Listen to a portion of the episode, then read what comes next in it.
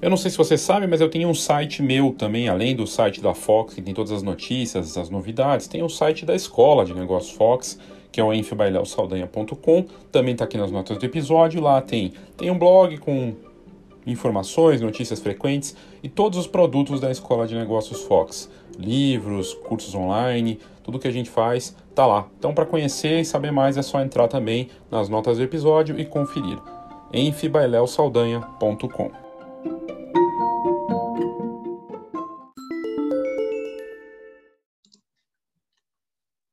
Léo Saldanha da Fox para mais um momento decisivo. Hoje um convidado especial bacana aqui, das muitas conversas que a gente tem feito. A gente vai ter a presença do Luiz Vinhão. Luiz é fotógrafo especialista em fotografia de comida. Ele topou conversar com a gente ao vivo no Clubhouse. Como a gente tem feito sempre, o, o Luiz Vinhão é reconhecido pelo trabalho dele nesse segmento. E aí tem a descrição aqui que é bacana até eu ler para vocês, porque, enfim, está nas palavras é, que a gente colocou no site e eu acho interessante compartilhar.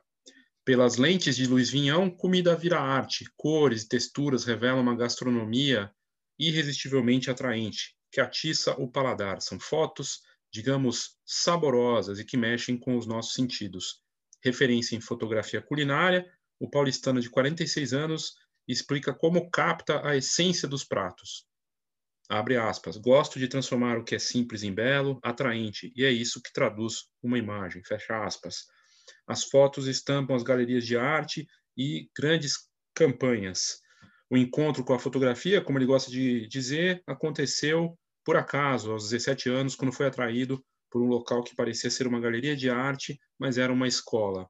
Aí ele comenta: abre aspas, resolvi fazer e depois do primeiro clique aquilo tomou conta de mim, sabia que era pra, para o resto da vida, fecha aspas. Formado pela Escola Pan-Americana de Artes, onde também foi professor por 10 anos, Vinhão disse que o maior desafio da carreira é manter-se atual, sem parar no tempo, sempre ligado às novas tecnologias, linguagens e possibilidades. Ele faz questão de compartilhar as experiências em palestras e workshops, e quando questionado sobre qual conselho daria para a nova geração de fotógrafos, ele é bem duro e direto. Abre aspas. Falta dedicação à imagem, as pessoas precisam colocar em prática tudo o que envolve a fotografia, falta entrega, identidade. Está tudo muito superficial. Fecha aspas. Além do trabalho publicitário, Vinhão tem um olhar especial para o cotidiano das cidades, prédios históricos, anônimos nas ruas, cenas comuns que são eternizadas em fotos PB. Bem bacana poder ter o Luiz Vinhão, para você acompanhar o trabalho dele, inclusive é só entrar no Instagram, arroba estúdio Luiz com S Vinhão.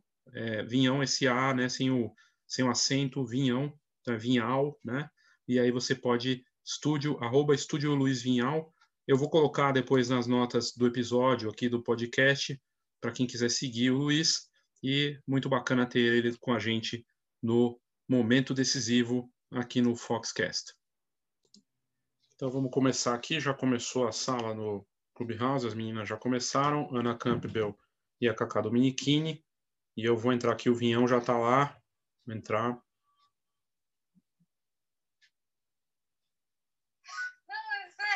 Agora eu tô vendo o Léo, a Cacá não aparece. Ué, dá um refresh, Ana. Baixa assim, ó. Fica para baixo. Pra dar um refresh. Ah, agora foi, agora foi. Era isso. Gente, eu vou convidar meus amigos, tá? Peraí, que também vou telefone e vou convidar os amigos. Convida também. Oi, gente, boa tarde. Oi, Luiz. Obrigado, viu? E aí, Léo, tudo bem? Tudo bem. Boa tarde.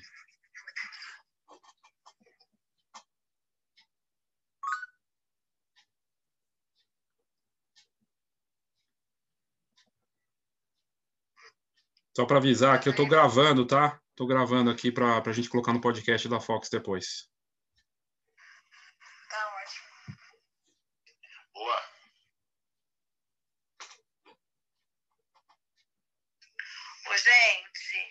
Então, o Luiz depois já vai começar a se apresentar aí. Eu estou chamando o pessoal, estou clicando aqui para chamar o pessoal. Aí vocês vão. Ele falou que queria se apresentar, né, Luiz? Eu, eu chamo ele de Vinhão, chamo ele de Luiz, cada hora é de um jeito que eu chamo ele. Oi, Carla, tudo bom? Ô, Cacá, chama do jeito que você quiser. Você não me chamando de Tinhão, Tonhão, Tá tudo certo. Chama de vinhão, tá tudo certo. O pessoal já tá chegando. A gente vai começando já já. E é um prazer falar com o Vinhão, porque eu fico vendo as fotos dele lá no Instagram e eu fico babando. Fala. Ó, meu Instagram é o pior lugar para quem faz dieta. Você vai passar fome e não tem jeito. eu gosto muito das cores que você usa nas suas fotos, Vinhão. Depois eu queria que você falasse um pouquinho disso. Que eu acho que a cor que você deixa nas suas fotos é, fica tão especial, assim. Não, tá bom. Depois que eu me apresentar, a galera vai começar a perguntar. Você pergunta também. Eu deixo você perguntar, não tem problema. tá bom. Só para avisar o pessoal que está aqui ouvindo, é, a gente vai começar já a falar com o Luiz. Se vocês tiverem alguma dúvida, alguma coisa que vocês queiram falar sobre fotografia de gastronomia, nós estamos super abertos. É só levantar a mão. Se também não quiser, é, tudo bem, não tem problema. Mas a gente vai. Ah, eu eu acho que você já pode começar a se apresentar. O Léo tá gravando já? Tô, tô gravando já. Então, se você quiser começar, Luiz, a gente já vai. Aí o pessoal vai chegando depois. Não, tá bom. Tá bom, é legal que tá gravando e depois a galera quiser ver no podcast, fica bem legal. Essa ideia é bem boa. Então vamos lá. Se eu começar a falar demais, Cacá, você me avisa, tá? Que você sabe que pra falar no dia inteiro já vai. Hoje você pode falar. Ah, é? Então tá bom. Nossa, segura agora, hein? Tá, para quem não me conhece ainda, eu sou o Luiz Vinhão, fotógrafo de publicidade e gastronomia. São 27 anos de carreira brincando de ser fotógrafo. Uma, uma profissão muito divertida e muito gratificante. Desses 27 anos também, eu trabalhei 10 anos como professor no começo da minha carreira, na Escola Pan-Americana de Artes. E que foi uma tremenda escola, todos esses anos que eu fiquei lá. E agora também eu tenho meio que um restart nessa carreira de professor e comecei a montar uns cursos online que eles não ocupam tanto tempo quanto curso presencial, porque curso presencial a, agenda não comporta hoje em dia, eu não consigo dar, dar conta de tudo. Vamos pelo começo, então, né? Eu era assim, tipo, adolescente perdido, sabe? Você não tinha ideia do que você ia fazer da vida. Era eu. 17 anos de idade, eu não tinha a menor ideia do que ia ser na vida. E um dia, sem querer, eu entrei numa. achando que era uma galeria de arte, né? fui lá ver as obras e tal, é gigantesca, uma pirâmide gigante, não tinha ideia do que era aquilo. E aí cheguei, lógico, muita gente aqui vai perguntar, meu, ele vai falar que ele fez inscrição na secretaria para receber, receber as listas de exposições. E era isso mesmo, em 94 não existia internet. Outro dia foi até muito curioso, que eu falei para um assistente meu essa minha história, ele falou assim, meu, por que você não deixou o seu e-mail? Eu falei, filho, em 94 não existia nem internet, quanto mais e-mail. Então eu gosto de deixar isso bem claro, para o pessoal não achar que eu estou louco. Você é velho, hein, Luiz? Nossa, isso entrega muito da idade, cara. Meu Deus do céu. Nossa Senhora. E, e, aí, e aí eu fui lá, fiz inscrição no. Cheguei na secretaria para fazer inscrição, para perguntar, ó, me manda sempre o mail das exposições e tal, eu gosto. E aí uma menina falou assim, não, isso aqui não é uma, uma galeria de arte, isso aqui é uma escola. Aí eu, ah, é? É, ela me mostrou todos os cursos lá que tinha e tal, não sei o quê. Aí eu falei, ah, vamos fazer o curso de foto. Eu não tinha a menor ideia do que se tratava. Menor ideia, sabe a menor ideia? Eu não tinha a menor ideia do que se tratava fotografia. Eu só simplesmente fiz a inscrição, falei, ah, vou fazer o curso de foto, deve ser legal, né? Eu Você caiu de gaiato lá no meio e ninguém não sabia de nada e foi, tá, acho que eu vou fazer o curso. Bem isso. Bem isso, eu não tinha ideia do que era. Eu fui lá, estava meio perdido na vida, trabalhando, acho que era office boy, né? alguma coisa do tipo, outra coisa que nem existe mais, né? E fiz o curso, fiz a inscrição, dali uns dois meses começou o curso. Cara, entra um louco na sala, que era o professor da época, o Máximo Júnior, e ele, ele bateu na mesa com tudo e falou: aqui vocês vão aprender fotografia. E não sei o quê. E eu olhei e falei: meu, que merda que eu fiz, cara. O que, que eu tô fazendo aqui? E aí mandou uma lista gigante de equipamento que tinha para comprar, tanque de revelação, filme. Olha, eu vou falar, eu não desisti porque tinha uma multa muito grande para desistir do curso, senão eu ia desistir. Mas aí eu continuei fazendo o curso e tal, foi muito legal. Cara, até que o dia que eu fiz a primeira foto. Aí o negócio tomou conta. Eu falei, cara, isso é muito legal. Eu preciso fazer isso da minha vida. Puta, fiquei enlouquecido pelo menos. E foi foto de quê, Luiz? Já foi de comida ou foi outra coisa? Não, era uma fotinha de, de retrato, assim, para entender como é que era luz e sombra e como usar o fotômetro, assim, coisa básica, foto tosca. Mas na hora que eu fiz, eu falei, cara, que legal. E aí eu fui pro laboratório ampliar. Na hora que eu vi a foto surgindo ali no revelador e tal, aquela coisa toda, aí eu apaixonei pelo negócio. Falei, cara, eu preciso fazer isso da minha vida. Aí, lógico, foram dois anos de estudo e tal. Eu fiz muita foto ruim, todo mundo, mas aprendi bem. E quando eu saí da escola, deu aquele, aquele problema. E aí? Faço foto para quem? Como é que eu ganho dinheiro? Todo mundo perguntava para mim: Nossa, você está estudando fotografia? Mas você não vai trabalhar? É, mas falam isso até hoje, né? Até não. hoje falou isso. Não, minha avó e minha mãe adoraram, porque na sequência é, que eu acabei o curso, o Máximo, que foi meu professor, ele me ofereceu um estágio na escola para ser professor de laboratório, porque eu adorava mexer no laboratório. E o que aconteceu? Aí todo mundo achou que eu trabalhava, né? Nossa, ele é professor, ele trabalha. Aí quando as pessoas viram minhas fotos nas ruas, ninguém entendia. Eu falava, é foto dele? É, é. Não, ser professora trabalha. Mas era foto trabalha. de quê na rua, Luiz? Não, no começo era foto de qualquer coisa, Gaga. Assim, nos primeiros 10 anos da minha vida, eu fotografei de tudo que você pode imaginar. De tudo. Eu era o total perdido. Porque tem que pagar as contas, tem que. Tem que é verdade, tem que, tem que pagar as contas, tem que morir sozinho, essas histórias todas. Então, tinha que faturar. Então, como eu comecei, na verdade, na fotografia como professor de laboratório da Escola Pan-Americana, e aí eu fui desenvolvendo trabalho lá dentro e comecei o meu estúdio. No meu estúdio, nessa época, vocês vão entender porque eu estou falando dessa época que eu fazia tudo, porque eu acredito muito no fotógrafo especialista hoje em dia, é, eu fazia de tudo. Eu fazia retrato, eu fazia moda, eu fazia de tudo eu fazia foto de comida, eu cheguei até a fazer foto de enterro, vocês têm ideia. Mas, por quê? Eu não tinha uma direção muito bem, muito boa, assim, do meu trabalho, sabe? Eu gostava de fazer muitas coisas, fazia bem, mas não era exatamente isso que eu queria da vida. Até que um dia foi muito legal, assim, eu fui num... Eu não sei se todos aqui conhecem o Otto Makov, teve uma... Teve uma época que ele deu assessoria na Escola Pan-Americana de Arte. Genial, né? Não, o cara é gênio, o cara é gênio. Primeiro gênio. fotógrafo. Conhece esse gênio, eu não sei quem ele é, não. Coloca Yotis Tupakov, é o primeiro fotógrafo brasileiro de moda reconhecido no mundo. E aí o que acontece? A gente conversando, na, tomando um café, ele começou a contar uma história pra mim. Ele veio com o gentão dele lá e falou assim: Ô, Vinhão, o negócio é o seguinte, cara, você tem que escolher uma coisa pra você fazer da sua vida.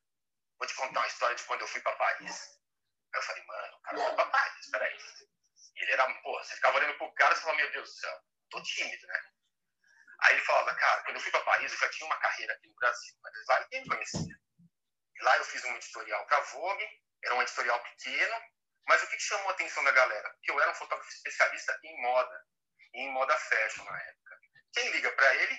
A Coco Chanel. Falou, olha, vamos tomar um café, quero conversar com você, porque eu gostei muito da característica do seu trabalho. Aí ele olhou pra minha cara e falou assim, você sabe por que ela me chamou?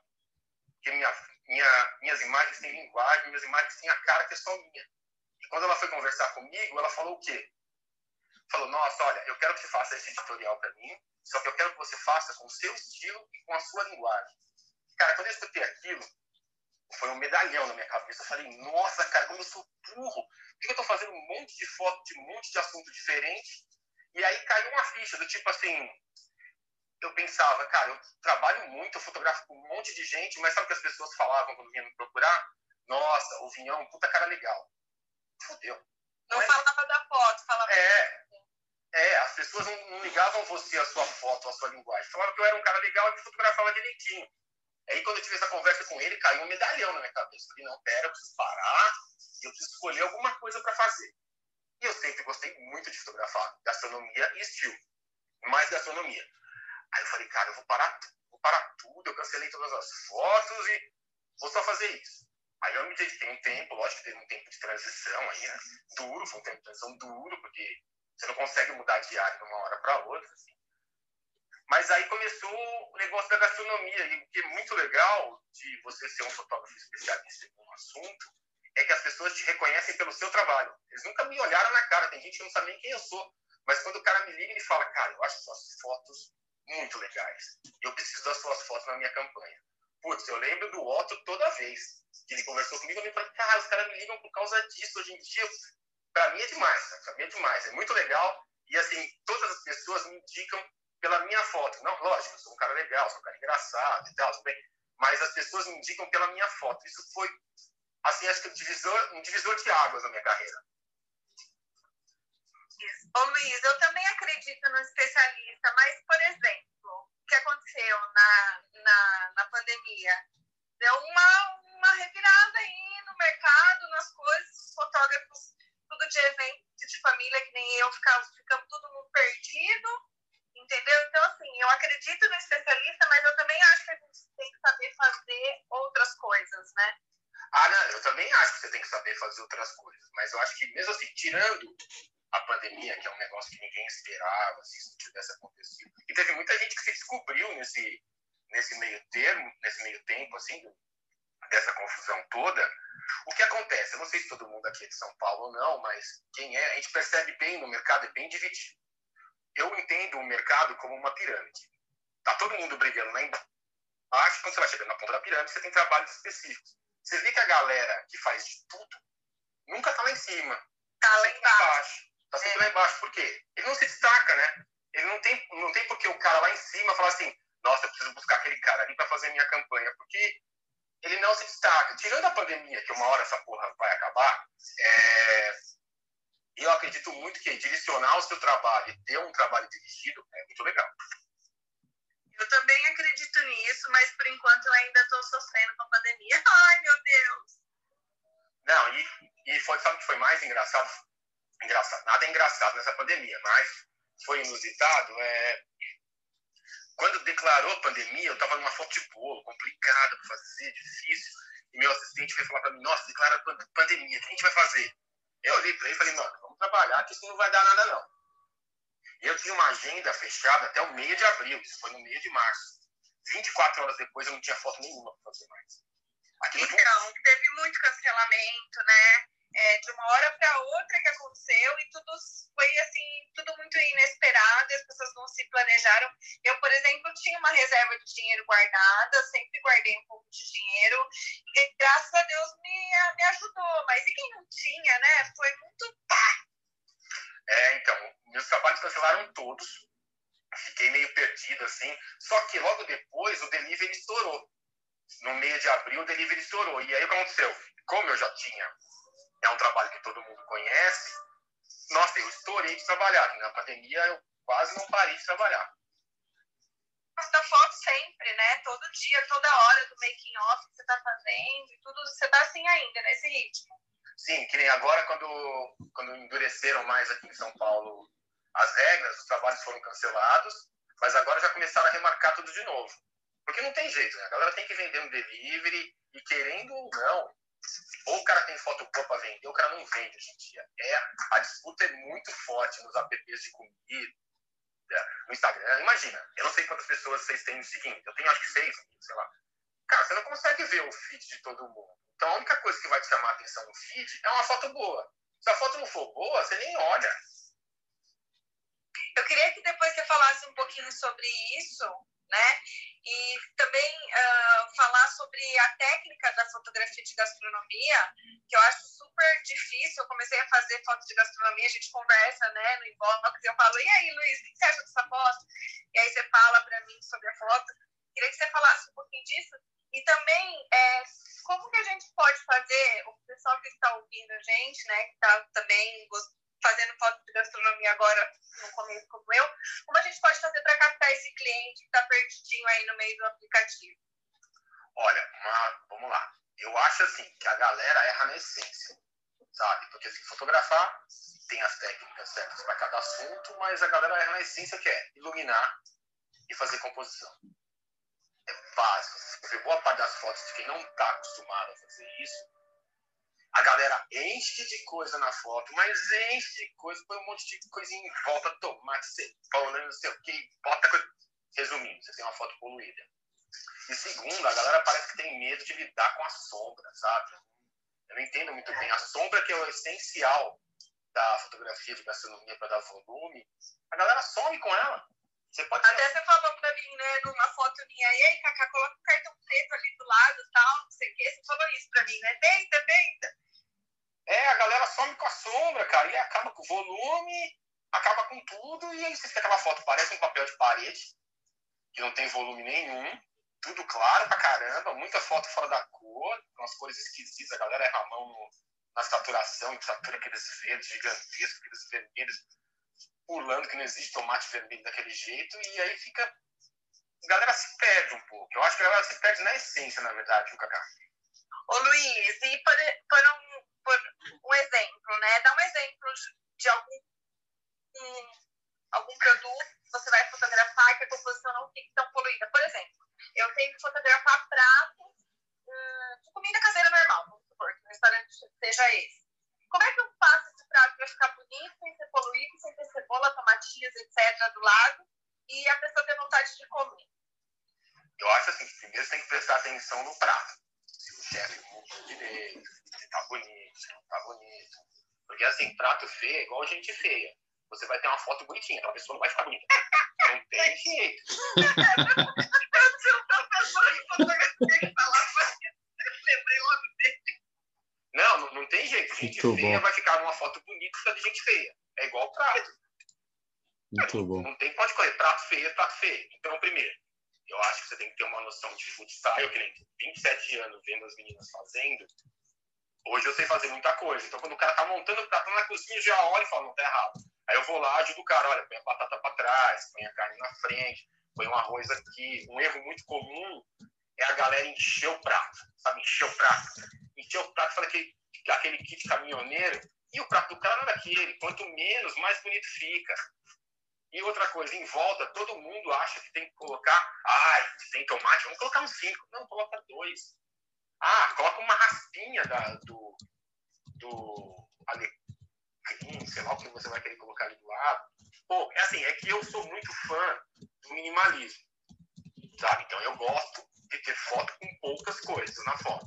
Tem amigos meus que são geniais, eles fazem umas fotos um monte de coisa no fundo, um monte de coisa na frente. Eu falo, nossa, que linda ficou. E eu olho assim, eu falo, puta, será que eu teria manha de fazer essa foto?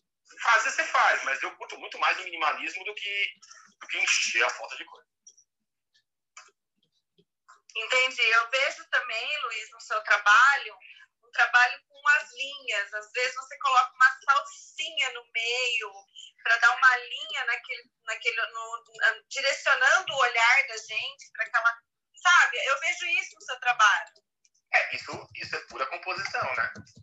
Pura composição. É onde a galera pega, como eu te falei, luz e composição, porque todo mundo tem hora que põe os elementos da foto para brigar um com o outro. E na verdade, qual é a ideia?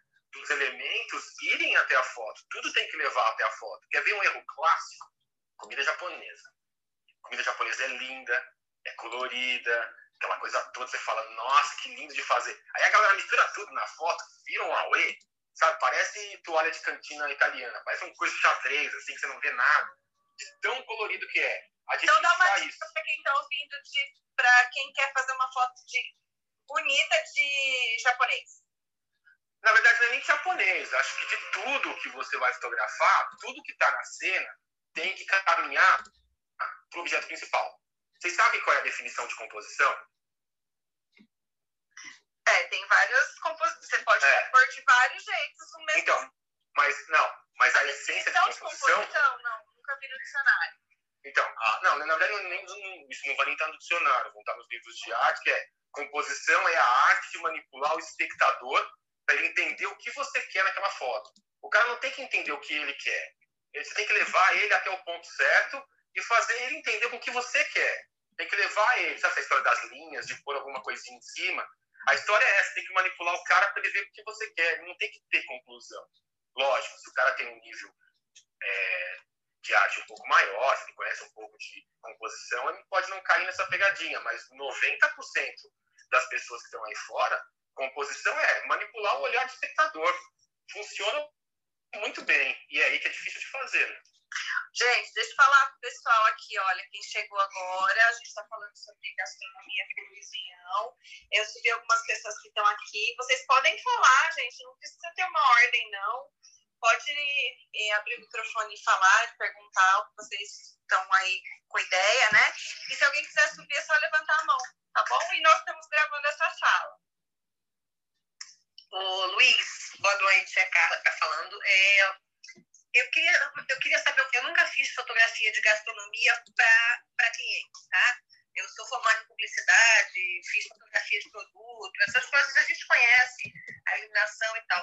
Mas, assim, é, a, eu tenho uma cliente aqui em Estocolmo, eu moro na Suécia, e ela é, queria fazer umas fotos de portrait dentro da cozinha dela. Ela é chefe num uhum. restaurante em Estocolmo. Uhum. E ela me pediu que fizesse. Ah, ela falou assim: olha, eu não quero foto dos pratos, mas eu quero, eu vou colocar alguns pratos que eu gosto muito para fazer a composição da minha foto também, no, no meu ambiente de trabalho. Uhum. E o que você sugere assim como iluminação principal? Porque assim, a gente fica meio perdida, né? É dentro da cozinha dela, você não quer atrapalhar, você... então tem um monte de coisas assim que você fica meio que complicado, né? Olha, eu acho o seguinte, cara, a primeira coisa, você vai atrapalhar. Entra com essa visão. Você vai atrapalhar. Isso já, é. é. Você vai atrapalhar, se o pessoal achar ruim, não tem como que vai atrapalhar, não tem o que fazer. Segundo, eu gosto, não sei como você fotografa, mas eu gosto de usar luz artificial. Não, sim. Então também. eu ia fazer eu ia fazer uma bela luz de flash nela, de repente uma luzinha pontual no prato que deve estar na frente dela, e ia deixar o fundo num degradê indo para o escuro para o resto da cozinha. Eu acho que é uma composição básica que funciona bem, vai dar contraste e vai dar direção. Acho que pode funcionar bem, pode ser bem interessante.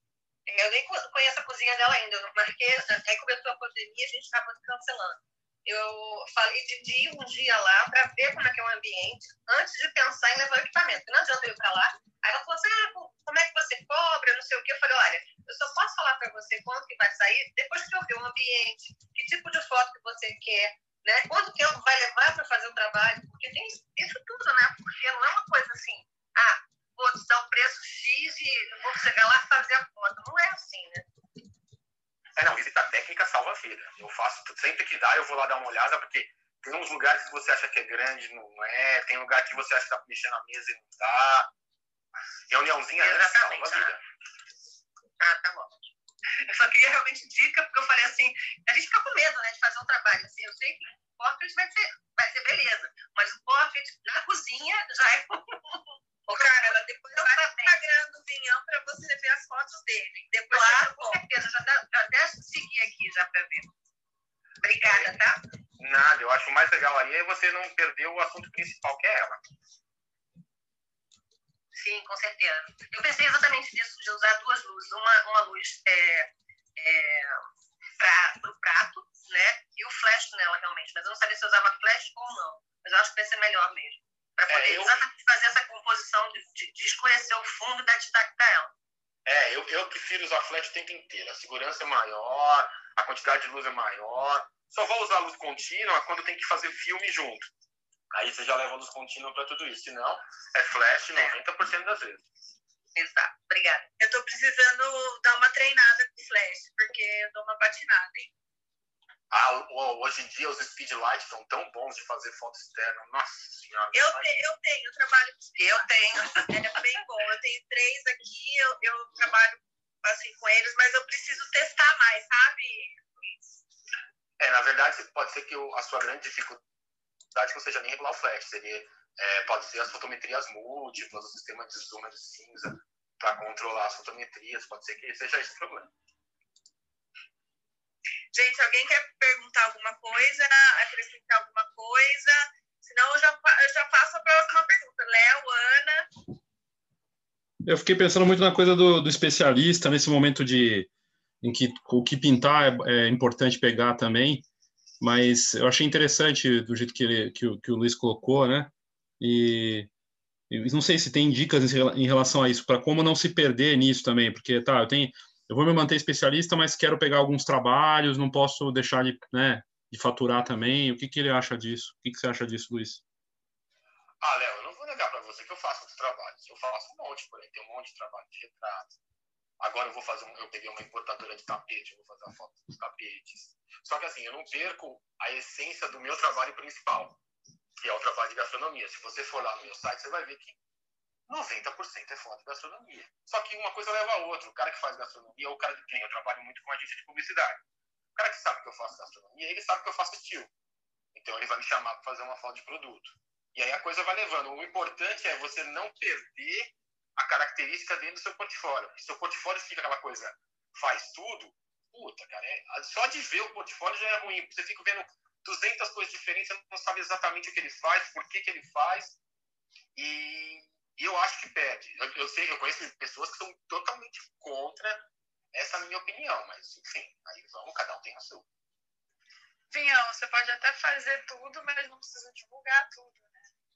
É exatamente isso. A única coisa que eu não faço, eu já fiz quando eu comecei, fazia evento, fazia, fazia moda. Eu não consigo fazer moda, eu não consigo fazer moda fashion, eu não consigo fazer casamento. Até ajudei, que meu cunhado, ele faz casamento do público A, e uma vez a equipe dele deixou ele na mão, ele me ligou, e eu fui lá fazer casamento com ele. Cara, foi uma, foi uma tortura aqui. Eu não sabia o que fazer. As pessoas ficavam se batendo em mim e eu batendo nas pessoas. Nossa, é muito ruim o que você está fazendo. Vai fazer uma festa infantil, Luiz. Não. não, as criancinhas olham na minha cara e já começam a chorar. Muito bom. Bruna, Bruna, Massa, querem, Bruna e Massa, querem fazer alguma pergunta, alguma colocação? Gente, eu estou montando equipamento aqui, eu entrei para escutar se eu tiver alguma dúvida ou alguma coisa para acrescentar, para agregar, com certeza eu vou falar, mas eu vou confirmar, vou reforçar essa questão do quanto mais você divulga, mais orçamento e mais job aparece, né? Então é realmente isso. Quando eu parei de divulgar que eu fazia eventos, ou parei até de usar o boca a boca, né? Muitas vezes vinha de indicação, que eu falei, meu, eu vou focar em gastronomia. Para me desprender dessa parte de ensaio e eventos que eu fazia, eu parei de postar, eu parei de aceitar, eu fiquei um tempo falando não mesmo, sabe? Para as pessoas entenderem que não é mais a minha praia. E precisa disso. Quanto mais a gente pega e divulga, mais aparece, né? Não, e sabe o que é legal, Bruna? Eu tinha, minha mulher tem uma, tem uma empresa de agência de eventos corporativos. Então, que aparecia de evento para fazer uma coisa. Eu montei uma empresa junto com outros fotógrafos. Eu só represento, vou lá, ponho a cara, dou oi, vou na reunião. Quem faz são eles. Eu nem, nem só faço a parte comercial, porque, querendo ou não, a galera é ruim de parte comercial. Então, eu vou lá, faço minha mente, faço reunião, falo umas palavras bonitas e difíceis, a galera gosta de mim. Exatamente, às vezes a gente tem que falar não, né? E é isso. Eu entendo até a questão que o Léo falou, às vezes a gente precisa sim de um custo, de, um, de uma renda a mais, né? Porque a gente depende disso, a gente depende do quanto a gente está trabalhando ou quanto a gente vai receber, né? E aí é foda, às vezes, recusar, às vezes, um trabalho.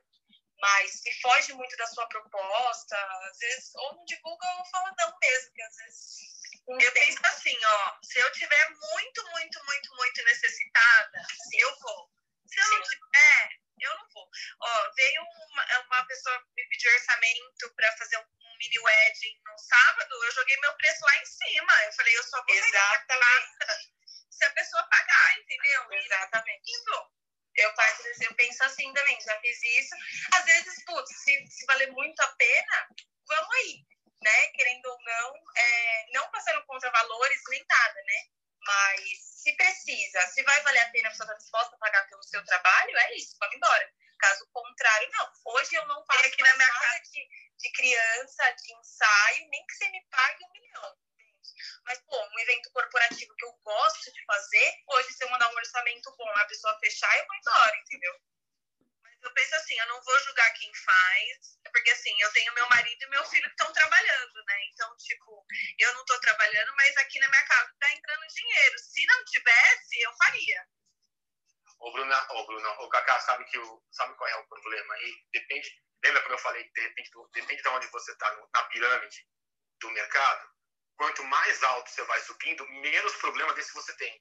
De ter que pegar mais, tra mais trabalhos diversos para tentar cobrir o final do mês. Porque quando você entra num eixo onde as pessoas, tudo, as pessoas te conhecem, conhecem seu trabalho, o trabalho vai rodando em volta de você ali mesmo. Você tem ideia? Hoje em dia eu não prospecto mais. Porque todo aquele bloco de pessoas que precisam de foto de gastronomia e sabem quem eu sou, eles mesmos me indicam. E hoje em dia, no máximo, eu vou prospectar que nem eu estou sempre atrás dos grandes trabalhos, que são os mais legais, são os mais desafiadores, sabe? Onde tem mais dinheiro, tem mais dinheiro, eu gosto muito, porque eu gasto muito, eu gosto muito de gastar dinheiro, então eu tenho que correr atrás dele. O pessoal fala que eu sou o cara do boleto, então tem que, tem que pagar os boletos. Eu, eu prospecto do quê? Clientes grandes. Os outros, a coisa anda sozinha. Então depende muito do estágio que você está na sua carreira. Quando você está muito embaixo da pirâmide, onde você tem que pegar de tudo, porque as pessoas não, não te chamam por causa daquilo, por causa disso. Quando você vai subindo na carreira, aí você vai, isso vai ficando mais tranquilo. Você tem ideia, eu tenho amigos que trabalham com moda, eles continuaram trabalhando na pandemia. Outros não. Por quê? Dependendo do estágio da carreira que eles estão. Uns estão muito lá na frente, todo mundo conhece, o cara na segurança chama ele. Não vai chamar o outro que está mais aqui embaixo. Então, esse fica sem trabalho. Eu acho que é mais ou menos isso que você vai sentindo conforme os anos vão passando. Eu já tive esse perrengue de pegar tudo, fazia de tudo. Fazia de tudo, fazia de tudo. Até que o negócio foi indo, foi indo, foi indo. Hoje eu posso falar assim, falar, ah, não vou fazer essa foto porque é uma foto de moda e eu não, não quero fazer, entendeu? Eu acho que é mais ou menos isso. É, eu passei um perrengue quando eu comecei a recusar. Perrengue, eu digo, de uns meses sem pegar trabalho, sem ter um fluxo legal de entrada, porque eu recusei, comecei a recusar. É Tinha muita demanda, principalmente de evento universitário, né? Eu estava na faculdade, eu unia uma coisa a outra. Todo mundo me conhecia, toda e qualquer festinha de, de faculdade que tinha, eu ia fotografar e, pô, não era o que eu queria mais, sabe? Eu queria desvincular o meu nome disso. E aí eu comecei a recusar. E aí eu segurei um tempo, tipo, sem entrar muito, até prospectar outros clientes, né? E começar a mudar a chavinha. É, a transição é dura, mas quando o negócio flui, aí é muito mais divertido. Exato. Eu, eu ia perguntar das plataformas que você deve acompanhar, ou deve ter visto essas, tipo a Miro, né, que faz para Uber Eats. E aí, é, são duas perguntas em uma, assim, o que, que você acha dessas plataformas que é tipo Uber, né? Não pergunta qual, qual o seu trabalho, pergunta qual a sua câmera e se você está disponível lá para fazer o serviço, né? E do mercado tá bombando, o mercado de e-commerce está atrelado a produto e também o delivery, né? De da foto das comidas, isso vai crescer e, e aí é umas, as duas coisas estão meio atreladas. O que, que você acha, Luiz? Cara, eu não gosto dessas empresas que nem a Mimo, que você falou, outras que fazem os APPs, porque assim, eles estão ganhando dinheiro deles. Eu não tenho nada contra isso. Mas eles esfolam a galera que trabalha para eles. Eu encontro muito um fotógrafo que faz para iFood, fotógrafo que faz para o Aí a galera me conhece, vem conversar comigo, aí o cara, lógico, ele acaba chegando num assunto que ele quer saber quanto eu tô ganhando por aquela foto. Quando o cara me fala que ele tá ganhando 50 reais por restaurante, puta, eu tenho vontade de bater nele, mas lógico, o cara tem conta pra pagar, mas é muita exploração dos caras. Mas enfim, é um negócio deles, aceita quem quer. Uma vez eu recebi um formulário desse e eram umas perguntas absurdas, assim, eu respondi, irmão, desculpa, você vai querer me pagar 50 reais para eu fazer 10 restaurantes no meu bairro, onde você tem que fotografar, acho que são 10 pratos diferentes, cheio de parâmetros, assim, não é que aquela foto que você vai se divertir, você tem que seguir, seguir todo o mood que eles estão fazendo, eles estão pedindo, por um valor assim absurdo, cara, absurdo. Mas enfim, é uma fatia do negócio, aceita quem quer. Eu acho assim, o mercado de gastronomia, o que eu acho mais legal nele é que ele não morre. Abre restaurante todo dia, fecha restaurante todo dia e a galera precisa de foto. E hoje em dia, pra você ter ideia, eu vejo os donos de restaurante conscientes. Se você vinha há 10, 15 anos atrás, o cara olhava para minha cara e falava: Ah, mas só tem uma câmera uma câmera cara e um monte de luzes que não vai fazer eu vender. Hoje em dia, não. O cara já me liga e fala: Pô, queria fazer foto com você e tal. Todo mundo fala que essas fotos vendem muito. Eu sei que é caro, mas eu quero fazer. Então, os caras já têm consciência. Então, esse é um mercado maduro. Lógico, como qualquer mercado, vai saturar, ou já está saturado, mas é bem aquilo do da pirâmide. Se você está lá embaixo, você vai brigar com um monte de gente por um pedacinho de osso pequeno. Quando você está mais em cima, você briga por um pedacinho de osso grande. Então é uma questão de tempo. Mas isso, e-commerce, isso vai bombar pro resto da vida. Não tem erro. Eu tenho amigos que fazem e-commerce de produtos, os caras estão nadando de braçada. Sabe, nadando de braçada? Os caras estão dando risada à toa, porque o, junto com o delivery, o e-commerce para os grandes players explodiu. Muito bom. Eu concordo com você também, que é cruel, assim, que eles pagam os fotógrafos. Tem os amigos que trabalham pro, pro Quinto Andar, pro Airbnb, pra fotografia de ambiente, é triste. Eles ganham muito pouco. Ah, não, o Quinto Andar me procurou, eu na boa, mandei tomar no cu. Respondi no e-mail. Isso é uma ofensa pra mim. Isso é uma ofensa, isso é uma ofensa, não pode ser o que eles falam. Eu tenho até guardado, eu mando pra todo mundo. É uma ofensa. Eu acho que para foto de comida, especificamente, essas empresas que fazem essas fotos, né, é, é tudo muito quadrado. Eu acho. Acho que a tendência é, com o tempo, por exemplo, ah, o cara entrou agora, começou a vender agora, e-commerce, comida, marmita tal, aí ele começa, começa com essas fotos. Show. Mas depois do tempo, eu acho que ele. A, é, a tendência é os clientes quererem alguma coisa mais personalizada, sabe? E aí vai procurar um fotógrafo por fora, é, um Luiz Vinhão da vida, que vai entender o que o cara quer, vai entender a comunicação dele, o espaço, tá? E vai, pum, fazer o material foda com a cara dele. Entende? Diferente desses fotógrafos que, que não julgando nem nada quem faz, eu nunca trabalhei com isso, mas eu sei que é um outro tipo de trabalho, de workflow ali, que é uma coisa mais pontual, né? Mas, tipo, é, vamos aí, né? sem, sem poucos detalhes, né? Sem um cenário, enfim, coisas mais específicas. Então, eu acho que tem um momento que o cliente busca uma coisa mais personalizada. E essa é a grande sacada, viu, Bruna? Na hora do que o cara tá procurando esse cara, de você fidelizar esse cara, porque, meu, hoje em dia é, o cara não é dono só de um restaurante. Um restaurante tem seis donos. Aí esse cara que tem aqui, que é junto com esse dono, ele tem outro restaurante com outros seis donos. Então, quando você vai ver, esse cara espalha a sua foto e o seu trabalho naturalmente. Se ele vender, ótimo. Eu tenho um amigo que ele fala assim, cara, eu não sei como é que os caras... É... ele fala assim, cara, não sei como a pessoa gosta tanto da sua foto. Sua foto é tão simples. Aí eu respondo para ele, sabe qual é a essência da minha foto? Minha foto vende. Então, dono de restaurante fica maravilhado porque ela vende. Diferente de você fazer para uma agência de publicidade, que você tem que seguir todo um pensamento deles. Então aí você não consegue inventar muito. Mas aí são dois mundos completamente diferentes, mesmo sendo fotografia de gastronomia. Eu tenho uma pergunta, mas antes vou perguntar se o Massa quer falar alguma coisa. O pessoal daí de baixo, se quiser também subir aqui, só chamar a mãozinha aí que eu subo. Ô Luizinhão, é, como é trabalhar com grandes player do mercado de comida. Por exemplo, eu vi que você já fez é, trabalho para Nutella, já fez trabalho para os chás lá do Leão, lá, coisa do Mato Leão. E, e como que é isso? Como que você chega até eles e como que é trabalhar com eles? É, vamos por partes então nessa pergunta. Porque assim, primeiro você precisa construir uma rede de network. Você não vai chegar lá nessas agências batendo na portinha, mesmo com um portfólio bom, você chegar lá, o cara vai falar que vai te chamar. Não vai. Então, você tem que criar uma rede de amigos. Eu falo, ter amigo é tudo nessa vida, porque todo mundo anda junto. Então, conforme você vai fotografando para todo mundo, você faz uma agência ali, faz uma agência aqui. O mais legal, assim, o cara que trabalha em agência não fica seis meses na mesma. Só se tiver um cargo muito grande. Senão ele sai, vai para outra, sai, vai para outra. E se ele gosta do seu trabalho, ele sai e vai com você. Porque a galera da agência de publicidade, ele não ele não está muito preocupado com o preço. Lógico, o preço é um, é um problema, mas ele não está muito preocupado com o preço. Ele está preocupado que você vai entregar o que ele precisa para ele não ter problema com o cliente dele. Essa é a sacada do cara. Ele não quer saber se você custa 5 mil a mais ou 5 mil a menos. Ele vai olhar para ele e falar, cara, eu vou dar a foto para o Vinhão fazer, porque ele vai me entregar o que eu preciso e eu não vou ter problema com o meu cliente. Então, o primeiro passo é, conforme você está construindo a sua carreira, você vai construindo amigos, construindo um network grande, porque um dia esse cara chega na agência grande e esse cara vai te levar lá para dentro. Aí sim você entra, senão você não entra. É muito difícil, só com o portfólio. Primeiro passo. Segundo, você tem que ter um material. Na verdade, não é que você tem que ter um material, você tem que estar pronto para isso, quando isso acontecer.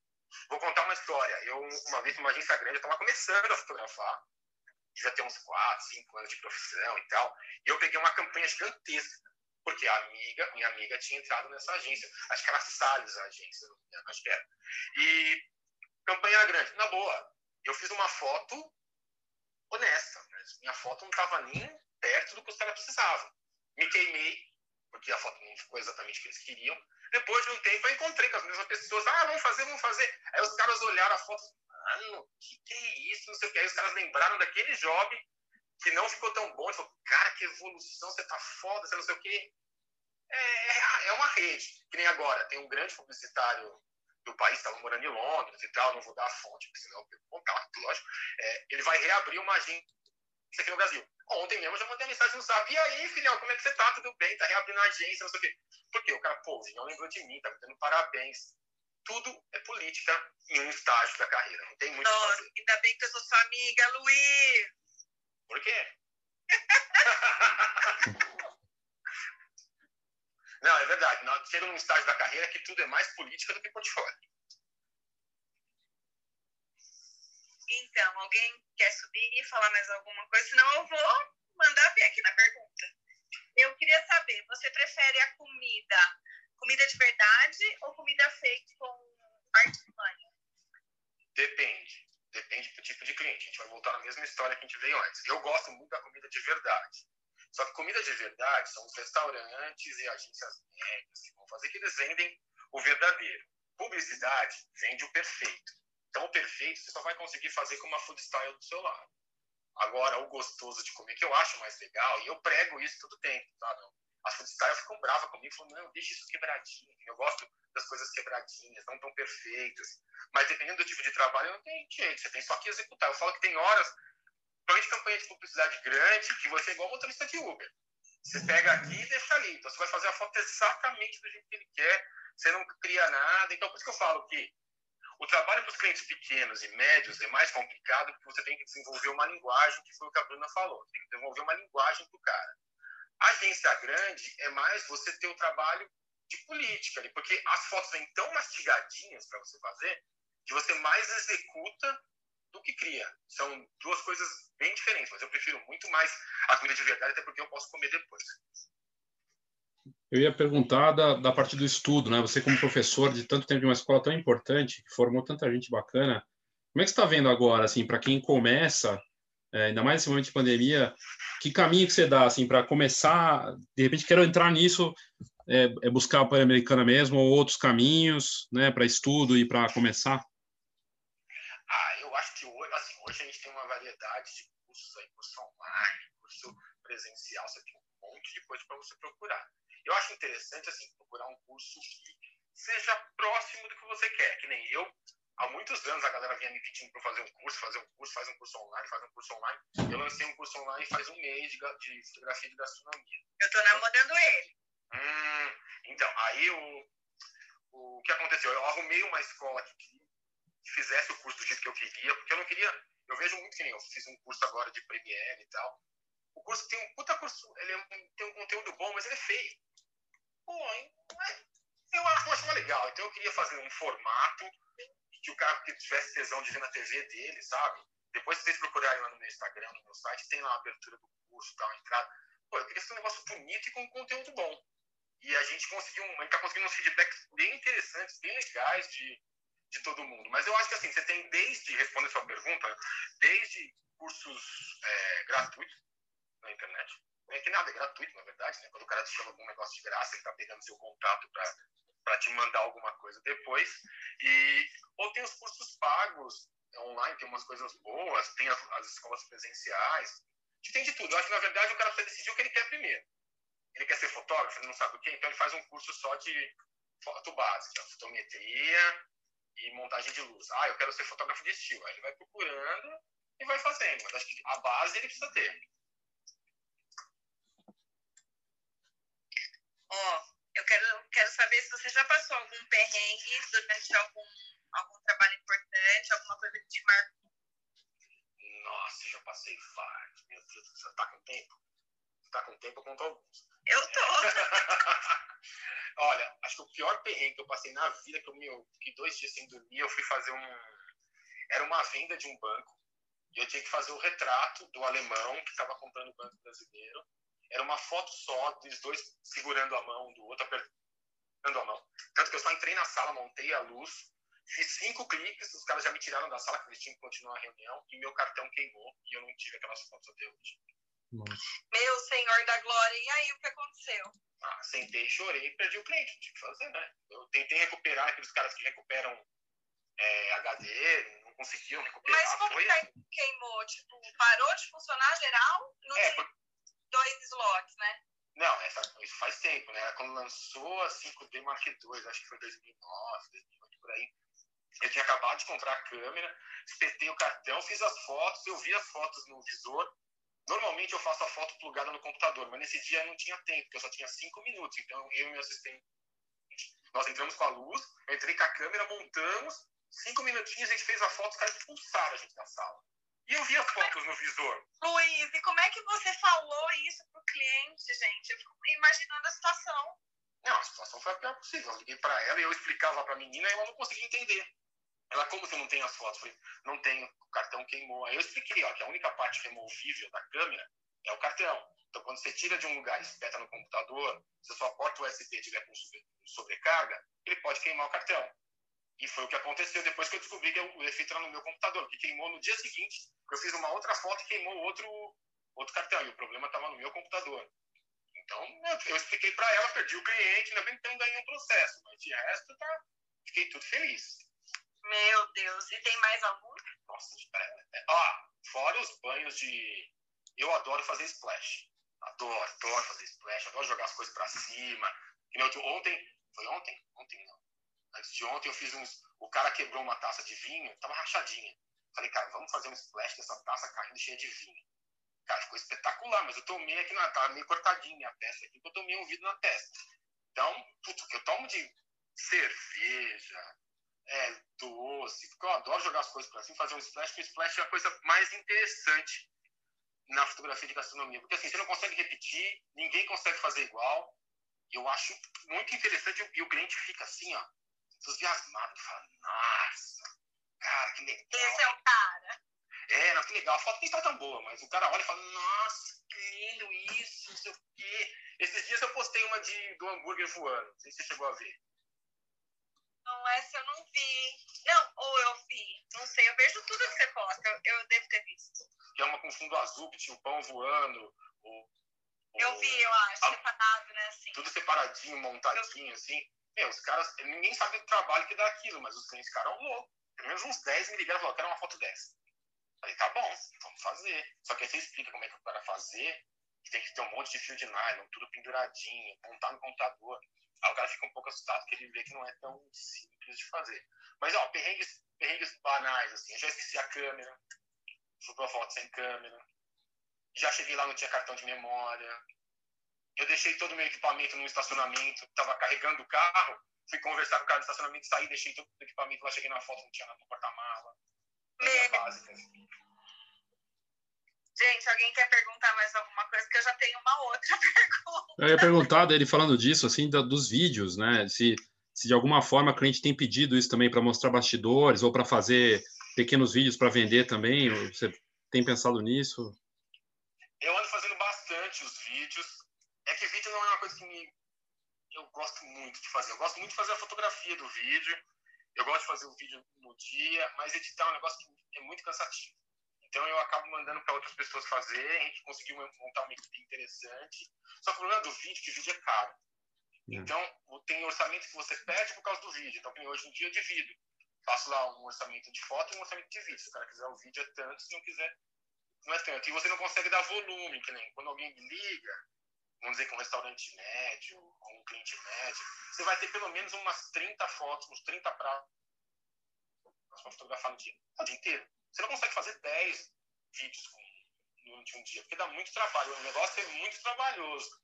Então, sai bem, mas o, o custo ainda emperra o negócio do vídeo. Legal. E eu ia te perguntar assim, tem alguma coisa que aparece, assim, você fala, ih, aquela coisa que vai fotografar tal coisa de comida, assim que você fala, putz, isso é difícil, ou não, já nem acontece mais? Puta, acontece um monte, que nem esses dias eu peguei um, um cara especialista em pastel. Vocês já pegaram um pastel de feira na mão e tentaram deixar Eu vi o pastel que você postou. Eu vi a foto. Cara, é um karma aqui. Chega uma hora que você não aguenta, você não vê a hora de ir embora. Porque o pastel não fica em pé, aí falta recheio, põe recheio, fica recheado demais. Aí você manda o cara diminuir o tamanho, um pouquinho o tamanho do pastel para ficar mais gordinho, mas aí não fica. No, ó, pastel é um parto. Sorvete não, eu já levo os mocapes e não tem mais esse problema. Ô, Cacá, você anotou a receita aquele dia?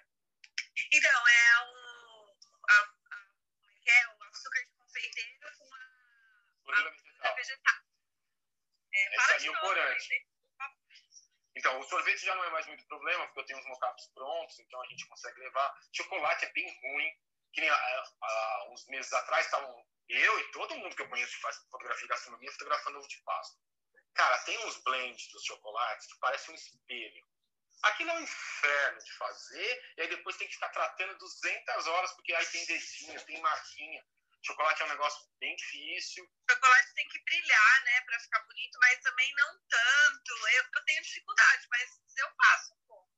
Não, depende, na verdade, assim, depende do blend de chocolate. Tem alguns que vão brilhar, tem outros que não, tem outros que são meio opacos, outros que são mais escuros. Tudo depende. Outro dia tem um, o Douglas, ele falou que ia entrar aqui, mas não entrou. Ele foi meu assistente e hoje ele faz pós de gastronomia também. Ele foi pela primeira vez fazer ovo de Páscoa.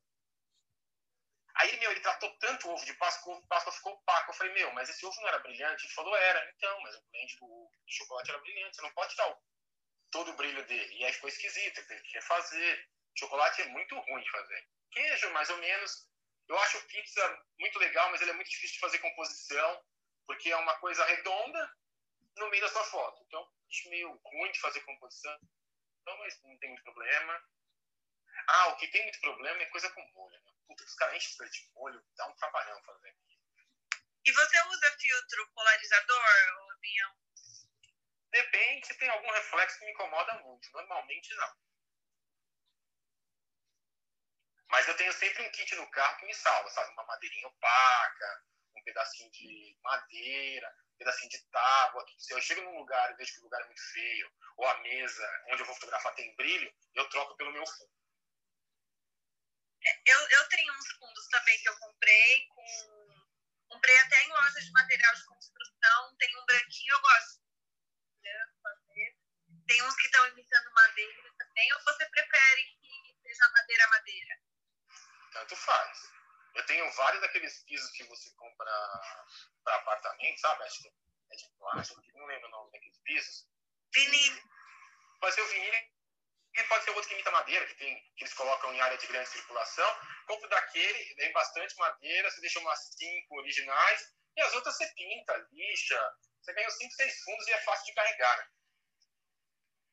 Eu ia perguntar também da, da parte do Instagram, que eu já vi matéria lá de fora, acho que aqui também, né? Que o Instagram influenciou os restaurantes. No começo, os donos do restaurante falavam, putz, que inferno, as pessoas ficam fotografando o prato, não sei o quê. E hoje não, eles fazem os pratos pensando no Instagram. Isso te ajuda? É, aí vem essa demanda, pô, tem que ser instagramável. É, então, isso tem uma história boa, essa história é boa. É, quando chegou o Facebook e o, e o Instagram, eu e muitos amigos que faziam gastronomia, a gente achou que ia quebrar. Não tinha trampo. Porque todo mundo metia o celularzão lá ruim, o celular hoje em dia já é bem melhor. Celularzão ruim, com a câmera ruim, fazia aquele prato com aquele flash horrendo e postava no Instagram. Postava, postava, postava no Facebook e a gente sem trampo, por quê? Não tinha o que fazer. Estava todo mundo fotografando com a câmera. Até que algum genial fez uma foto boa e colocou no Instagram e arrombou de vender. Aí os caras perceberam que você tinha que ter uma foto boa para você ter é, volume no seu Instagram e para você ter audiência no seu Instagram. O legal do que você perguntou também, de deixarem as pessoas fazerem as fotos com o celular, o pessoal, as pessoas marcam, né? E o pessoal que está cuidando do Instagram, que hoje as empresas sempre tem alguém cuidando do Instagram, coloca que não é tão ruim. Até para parecer um lugar mais real, sabe? Só não ter foto profissional. Então dá um mescla da foto profissional com umas fotos que não sejam tão ruins dos clientes e dá um ar mais humanizado, que é uma foto também que está muito em alta, que é, são as fotos humanizadas. Pô, bem interessante. Ô, gente, é, tá dando uma hora de conversa. Eu não sei se vocês têm alguma pergunta para o Luiz. É, eu quero perguntar para ele, a gente finalizando também. Se você também quiser falar mais alguma coisa, Luiz, dica, alguma coisa que você quer dar. É, eu queria que você deixasse uma mensagem para quem está no fotografar a gastronomia é alguma coisa que você acha que é necessário saber desenvolver? Olha, acho que o primeiro é estudo. Tem que ter conhecimento, sem conhecimento não vai. Eu conheci, ó, nesses anos fotografando e dando aula, e agora mesmo lançando curso, vendo o questionamento da galera sobre algumas coisas, é, você precisa entender o que você vai fazer. Não dá para chutar. Tem muita gente, tem muita aula para muita gente talentosa, sabe? Que o cara, você explicava o aluno uma coisa, o cara fazia um clique, eu falava, nossa, olha a foto desse cara, Jesus. E aí ele fazia outra, eu falava, impressionante. Aí você fazia, tem gente que tem talento, mas isso é 1%. 99% é transpiração e conhecimento. Então o cara tem que se informar primeiro.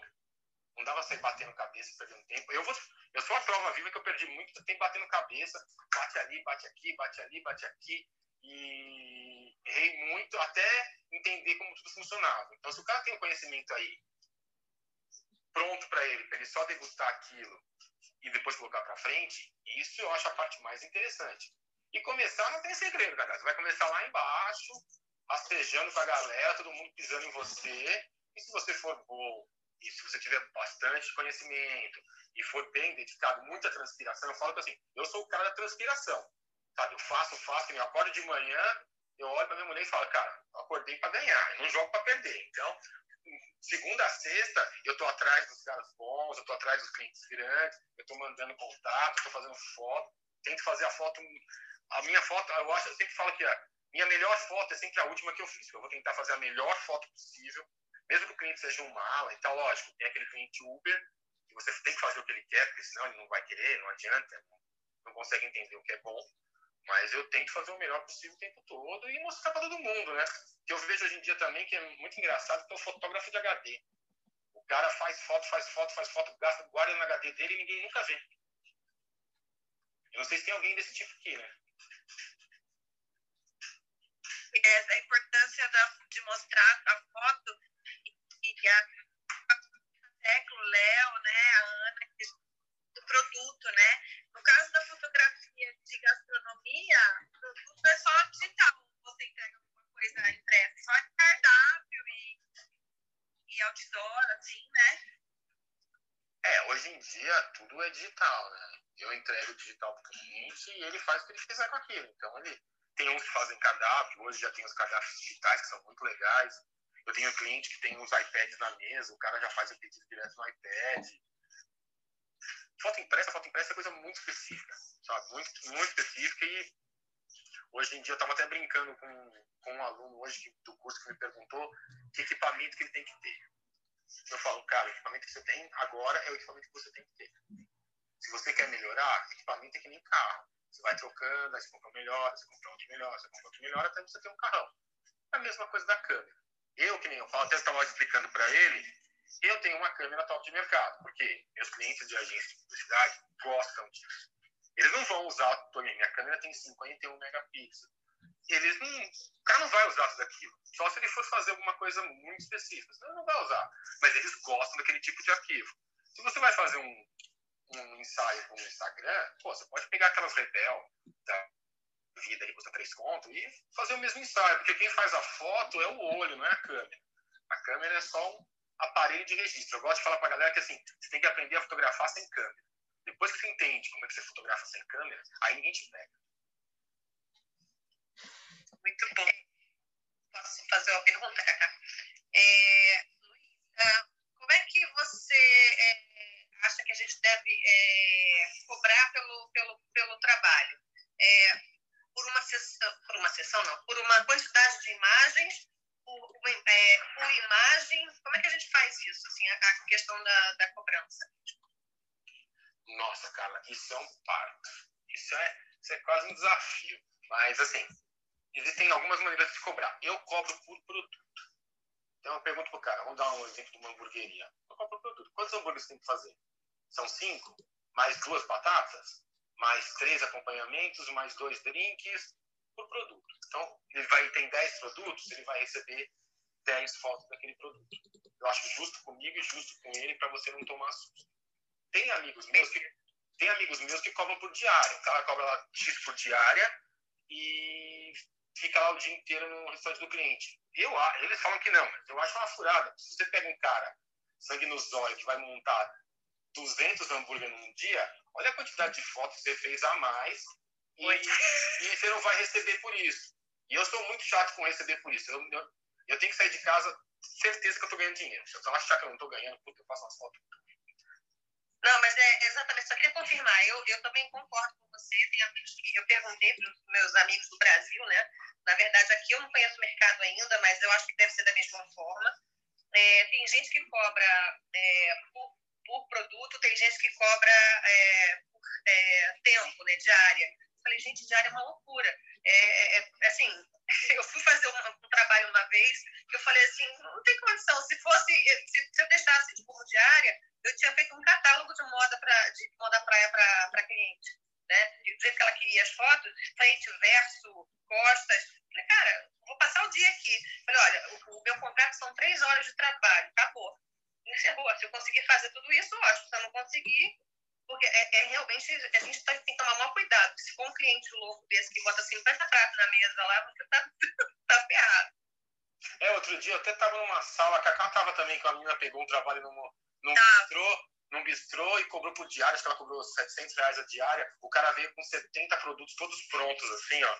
Ela falou que não sabia, ficou dois dias trabalhando naquilo, mas não sei quantos dias tratando. É prejuízo. Eu não gosto não, de. Não, dá, não. não dá, não. não, não dá, não.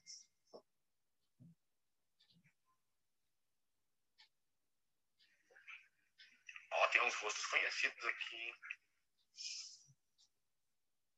Já aconteceu de você fazer uma foto, ficou tão incrível, depois, sei lá, o, a pessoa come e acha, pô, a foto tá melhor do que, a, do que o prato. Isso acontece ou não?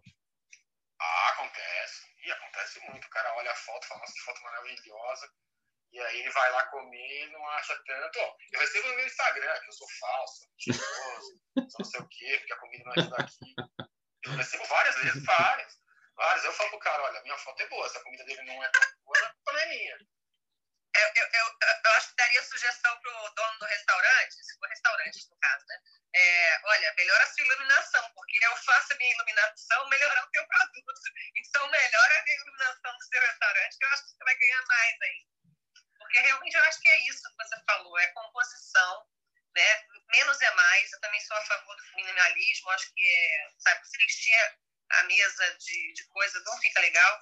E a iluminação, né? Porque tem que ser criativo. Porque aquele negócio tudo igualzinho, igual catálogo, não funciona, não adianta.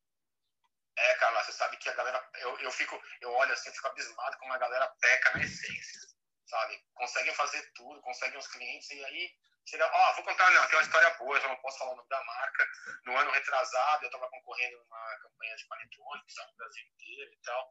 E o, o briefing bem pronto, porque era de agência grande e tal. E foi um amigo meu que ganhou, eu xinguei ele, falei, pô, você cobrou barato por esse negócio? Falou, não, cobrei tanto. Falei, nossa, cobrou bem. E qual foi o grande problema? A foto ficava gigante nos mercados, um fundo maravilhoso, era o panetone na frente e uma árvore de Natal, mas era muito bonita a foto, era muito bonita a árvore de Natal. Qual foi o grande problema da campanha? Tinha tanta coisa que as pessoas perguntavam aonde comprar a árvore de Natal. Olha que, olha, olha que, olha que sério isso. Eu perdi a essência realmente. Não, olha, olha que sério. Não é culpa do fotógrafo, porque eu, eu recebi o layout, que era igual ao dele, que a gente concorda, a gente participou da concorrência. E o problema é de quem criou tudo aquilo. E na hora, e ele meio que. Ele falou, ele falou pra mim: falou, meu, uma hora eu enchi o saco. Os caras estavam muito chatos. Eu fiz a luz que eles queriam. O que aconteceu? O negócio ficou maravilhoso, mas a árvore de Natal que estava atrás era tão linda, mas era tão linda que as pessoas chegavam no mercado e perguntavam assim: onde é que eu compro a árvore de Natal? Um puta fiasco, né? Lógico, a agência perdeu a conta. É, Vinha, eu tenho uma pergunta.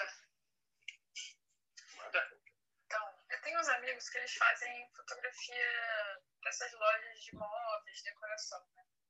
E aí um deles, ele vende depois essas fotos para banco de imagem. Muda, por exemplo, pega um, uma poltrona, ele muda a cor da poltrona e vende essas fotos. É, você consegue fazer isso também para fotografia de comida?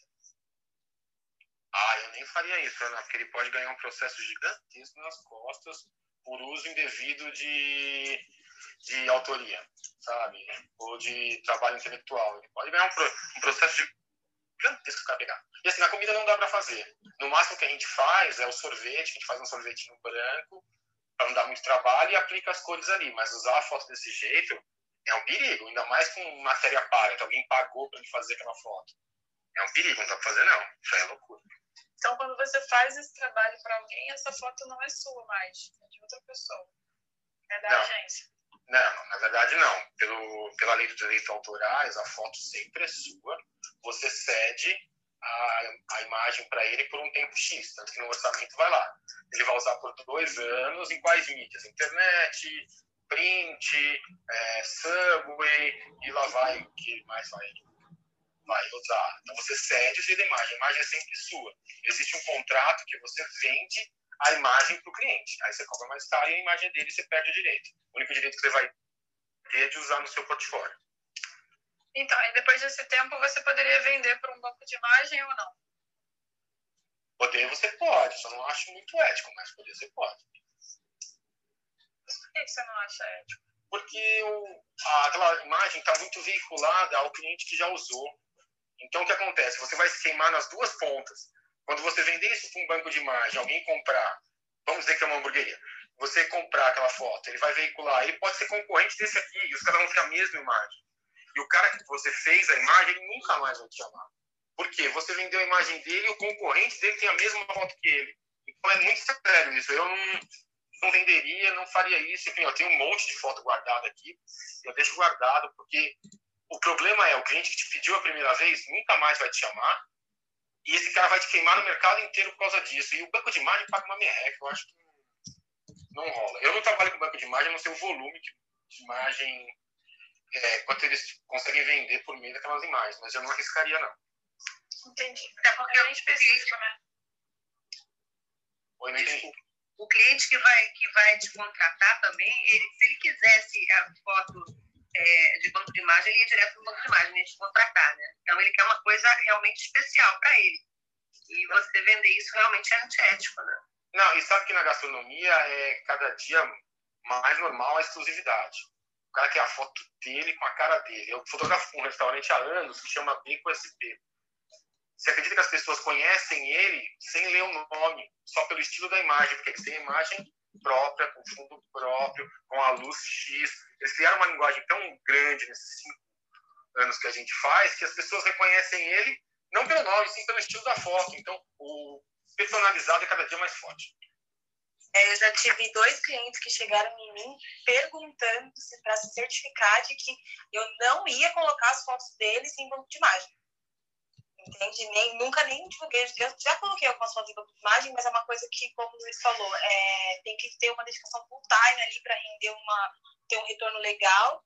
E aí, quando eu entendi isso, eu parei. E aí, eu tive dois clientes que me certificaram, que queriam se certificar que eu não ia vender essas fotos para outras pessoas, tipo, erro de imagem, porque tinham esse receio. Na real, também acho meio que antiético. Eu vejo da mesma forma que o Bian. Gente, eu, eu tive um... Peraí, só para não esquecer, peraí. E os clientes, o que acontece? Você gera concorrência com você mesmo, né? Você vendendo com banco de imagem, puxa, não tem muito, muito por que vender. Que nem eu tenho, eu tenho um projeto, né? Eu sou um cara que gosta de projetar as coisas. Eu tenho um projeto que depois de 70 anos, 60 anos, eu quero viver de fine art. Então eu faço um monte de coisa, eu fotografo tudo, então lá tem um monte de fine art. Alguns já vendem, outros não vendem. Só que é um campo que você tem que ficar investindo o tempo inteiro para divulgar. É como, enfim, eu estou começando nisso agora. É mais ou menos no mesmo estágio que eu estava há 27 anos atrás quando eu comecei a fotografar. A pessoa tem que começar a me conhecer. Não coloquei num banco de imagem, coloquei numa outra galeria virtual. As pessoas entenderem que você faz aquilo também. Entendi. Bacana. Obrigada. Então, no meu contrato, como eu fotografo pequenos empresários, eu não fotografo grandes empresas nem nada, eu coloquei uma cláusula falando banco de imagem, mas eu coloquei, a pessoa está sabendo da ciência. Só que eu é, coloquei para mim mesma que a foto que o meu cliente escolher, eu não vou colocar no banco de imagem. Se eu tiver alguma outra foto daquele ensaio interessante, o cliente não ficou com aquela foto, eu posso colocar no banco. Eu, eu, pense, eu fiz dessa maneira. Você acha muito. Não, assim é melhor, né? Assim é melhor. Porque a foto que o cara usa não é a que tá lá. Mas mesmo assim, eu ainda não colocaria. É, eu não coloquei, mas tá lá escrito, entendeu?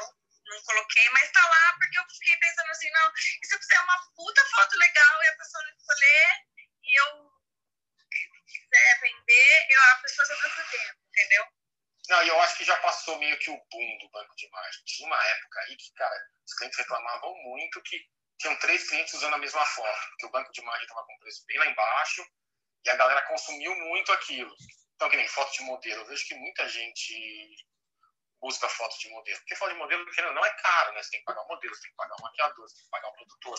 Mas você corre o risco. E no banco de imagem, você também pode escolher a foto de exclusividade. Você vai comprar aquela foto, você vai ter, você paga mais caro vai ter exclusividade por tantos anos. Aí depois, você pega exclusividade, qualquer um pode usar.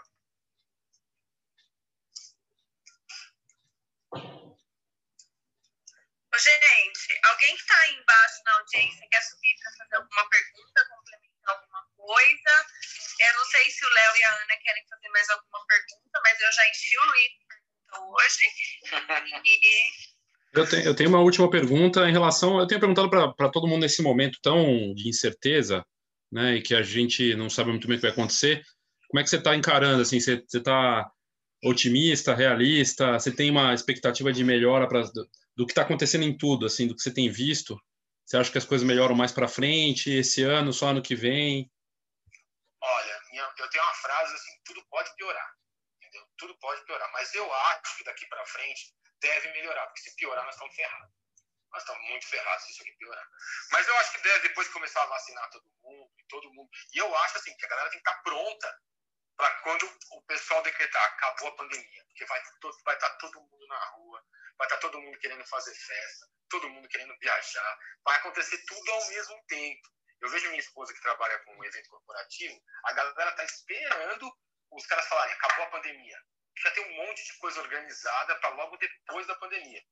Então, acho que a gente tem que estar tá pronto, porque vai ter trabalho para todo lado, para todo mundo, porque a economia vai ter que movimentar, tudo vai voltar ao normal, sei lá se vai voltar. Pode vir que eu tô pronta. Eu também, eu tô sempre facinho, pode vir, não tem erro. Eu tô ansiosa. Mas, mas eu acho que deve dar um boom, mas eu não acredito que isso vai ser esse ano ainda não. Acho que deve ser pro final. Ah, é que a gente está muito atrás no negócio da vacina, mas acredito que no final do ano a coisa deve estar animada. Eu não posso reclamar, como eu falei para vocês, os clientes de, de gastronomia estão consumindo muita foto, então eu, eu praticamente não paro durante a semana. E agora também com o negócio do curso que eu lancei, tem, tem curso, tem bastante demanda por causa disso. E eu falei, olha, se eu ficar parado, eu fico doido, cara. Eu fico doido, sou muito acelerado para ficar parado. Muito bom. É, eu, eu, tinha que perguntar essa também, como jornalista, sempre curioso, é a pergunta clássica, né? Mas, assim, você, muitas vezes você, você fotografa o prato, você pode comer, né? Você pode comer aquele prato. Tem um que você fala, putz, esse, cara, esse é, eu tô feliz que esse eu vou fazer hoje e ainda vou poder comer. Cara, eu faço aquela piadinha meio escrota, mas não tem jeito. Esse é o bom lado da fotografia, porque eu posso comer um modelo que ele não vai me dar problema nenhum. nenhum, nenhum, nenhum. Normalmente a gente come tudo. Mas tem o preferido ou não, de prato? Ah, o prato que tá na frente. não, porque fotogra... eu bom de garfo. É, não. Ah, se você não for fotografando um monte de comida, você tá perdido. Você fica em dieta. Minha mulher acha que eu vou fazer dieta. Nunca mais na minha vida. Não dá, porque eu vou num lugar. E outro dia, fotografia um tailandês Pô, nunca tinha comido um tailandês, beleza. Aí você vai no mexicano, aí você vai. Outro dia eu fotografei um monte de pratos só com rã. Comi todas as rãs, porque eu queria saber o gosto daquilo. Ai, eu não. Pô, eu já, já, já comi jacaré, já comi. Você tem ideia, já foi de tudo passando na minha foto. Sensacional. Aí eu falo que tem pedágio, passando na minha foto eu tenho que comer um pedaço. É outra coisa que eu falo para quem fotografa gastronomia.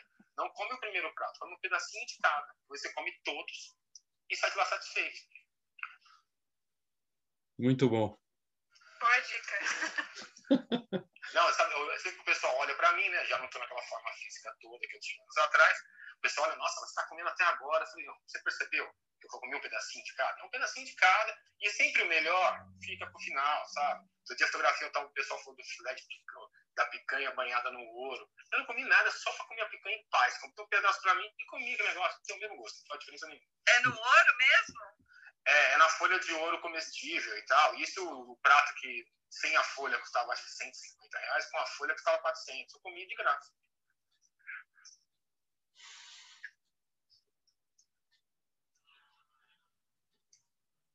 Muito bacana. E, e aí, Léo, Léo, pode falar, Léo. Não, tá, não, as minhas curiosidades em relação a, a, ao trabalho estão, tão, assim, várias que eu ia perguntar já foram, foram elucidadas durante a conversa, muito bacana, muito, muito bom mesmo dá uma, dá uma inveja do trabalho do Luiz, assim, de, pô, né, sei lá, tá com vontade de comentar coisa, vai conhecer coisas novas, bem legal. É, isso é legal, isso é legal mesmo, porque, meu, eu já comi umas coisas que eu acho que eu não pagaria para comer muitas vezes, muitas vezes. Aí você olha e fala, vamos comer para ver qual que é essa aqui, né? Você vai comer, legal. Pessoal que tá embaixo quer subir para falar alguma coisa, perguntar alguma coisa. Eu não sei, também as minhas perguntas todas que eu já tinha assim na manga eu já fiz. Ah, não sei se a Ana quer falar mais alguma coisa, o pessoal que já está aqui com, como speaker. Eu, eu acho muito difícil fotografar é, objetos inanimados. Como eu sou retratista, para mim é muito complexo fazer a composição de uma coisa que não se mexe. Assim. Eu vou muito pelo, pelo movimento da pessoa. Assim, admiro quem faz fotografia de gastronomia, produto, eu acho bem difícil. Ah, eu sou bem o inverso. Eu admiro aquelas pessoas que fazem foto de moda. Não tenho a menor paciência. Se eu falo para ela, para cá, não fica do jeito que eu quero, eu já quero mandar ela para aquele lugar. E a menor paciência. Quando eu tenho que fazer retrato dos chefes, eu olho, ai meu Deus do céu, os caras tá tudo suado, com a, com a doma suja. Tá bom, vamos lá fazer a foto. Das 10 minutos, não tenho a menor paciência. É só uma aposta. É, por isso que, Eu gosto dois. pra todo mundo. Eu gosto dos dois, apesar de eu não ter trabalhado nunca com gastronomia, é uma coisa que eu gosto. Então, assim, eu gosto assim, eu gosto de apreciar, entendeu? A luz, a composição. Eu fico olhando, eu falo assim, nossa senhora, será que um dia eu vou foto- fotografar desse jeito?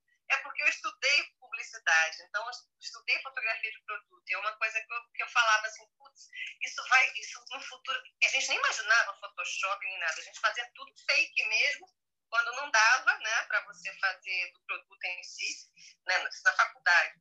Então você ficava imaginando, "Putz, deve ser muito legal trabalhar só com isso. Acho que se trabalhar só com isso, assim, eu, eu, eu, eu fico assim com inveja, inveja boa, tá? e assim, é você fazer o que você gosta e, e trabalhar com prazer, né?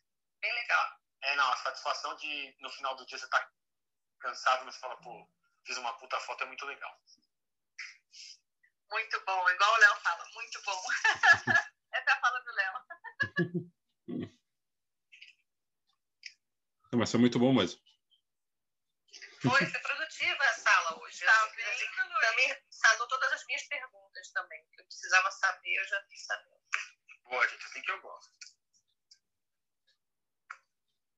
Olha, subiu o Rafael, eu acho que ele quer fazer alguma pergunta ou alguma consideração. Isso, boa, é, boa tarde, pessoal. Desculpa, não sei se foi já respondido isso, mas eu queria perguntar qual que não pode faltar na mochila do avião para trabalhar em um restaurante.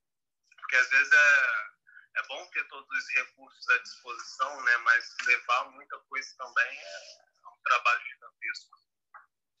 É, quando eu tô fazendo para clientes pequenos, assim, que vou só eu, eu, eu tem uns clientes que vou só eu, não levo assistente porque o custo não, você não consegue.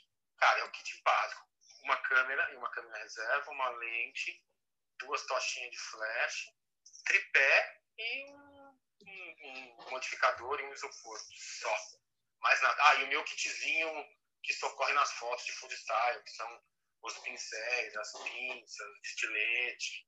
E essas coisas ajudam na hora de finalizar o prato. Tem umas coisas que a gente pega. Eu peguei um hambúrguer hoje de manhã que ele era pavoroso. Show de bola, kit básico mesmo. Isso daí já serve para muita coisa. Valeu pela resposta. É, né? Esse kitzinho vai bem demais. Luiz, você quer falar mais alguma coisa? Olha, eu vou falar que minha mulher tá me olhando aqui, acho que eu tenho que lavar a louça. A cara feia que ela tá lavando. Ela tá me olhando. entendeu? Entendi. Pessoal, então, eu não sei, Léo e Ana, a gente pode ir finalizando. É, esse podcast vai estar gravado lá no Foxcast, né, Léo? Você pode falar mais um pouquinho?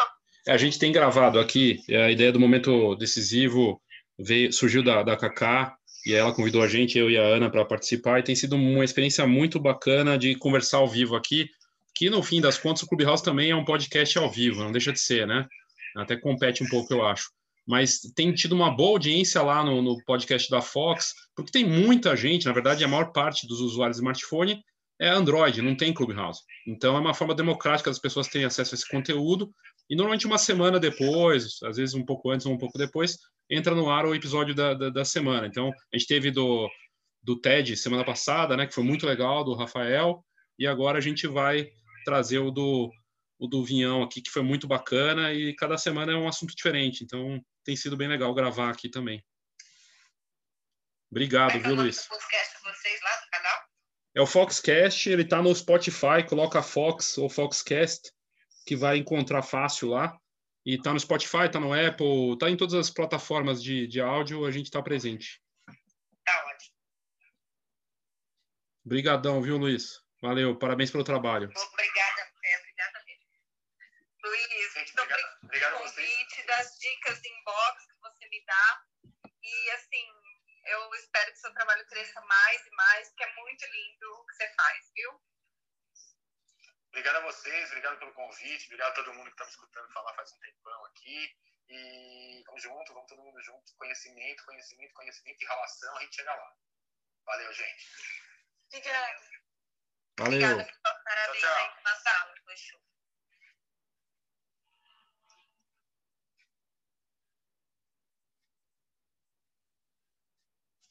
Então é isso, acabou aqui a sala, o Clubhouse, sala, o clube do momento decisivo, que tem acontecido toda semana. É, em dias e horários distintos, a gente está encontrando ainda o, o formato do dia, às vezes, e também tem isso, não ficar preso num horário, num dia, né? É legal tá, depende da agenda do, de quem vai falar, depende de uma série de coisas. E teve uma audiência boa hoje na sala, e tem sido uma experiência bem bacana. Se você tiver o aplicativo para o iPhone, né? Se você tem o iPhone, é, é só se você não tem o convite, é só pedir para mim, me manda uma mensagem nas redes sociais. O meu Instagram é leops, e aí eu te mando um convite. Mas se você já tem, é só entrar lá. É, segue no, no, nos clubes, tem lá Momento Decisivo, e aí você segue o clube, né? E você vai ser avisado quando estiver rolando ao vivo. Pode, ser até, pode até participar e entrar no podcast da, da Fox depois. E tem tido uma boa audiência. O, o podcast nesses debates do, do momento decisivo tem sido bem bacana. Uh, e o, o do Luiz foi bem legal, muito bom. Ele foi generoso de trazer o. abrir tudo, conversar de uma, uma forma divertida, uma pessoa descontraída. Então foi, foi bem bacana é, mais esse episódio. É isso, gente. Até semana que vem em mais um momento decisivo aqui no Foxcast. Tchau, tchau. Que tal um espaço da Escola de Negócios Fox, uma, uma espécie de comunidade para a gente trocar ideias, falar de negócios, de inovação, tecnologia e de assuntos aleatórios que possam de alguma forma te ajudar. Pensando nisso, eu criei dentro do Discord, que é um aplicativo que segue um estilo de comunidade. Ele é uma mistura de Slack, de WhatsApp e de Clubhouse, porque também tem troca de voz e tudo mais. É bem bacana.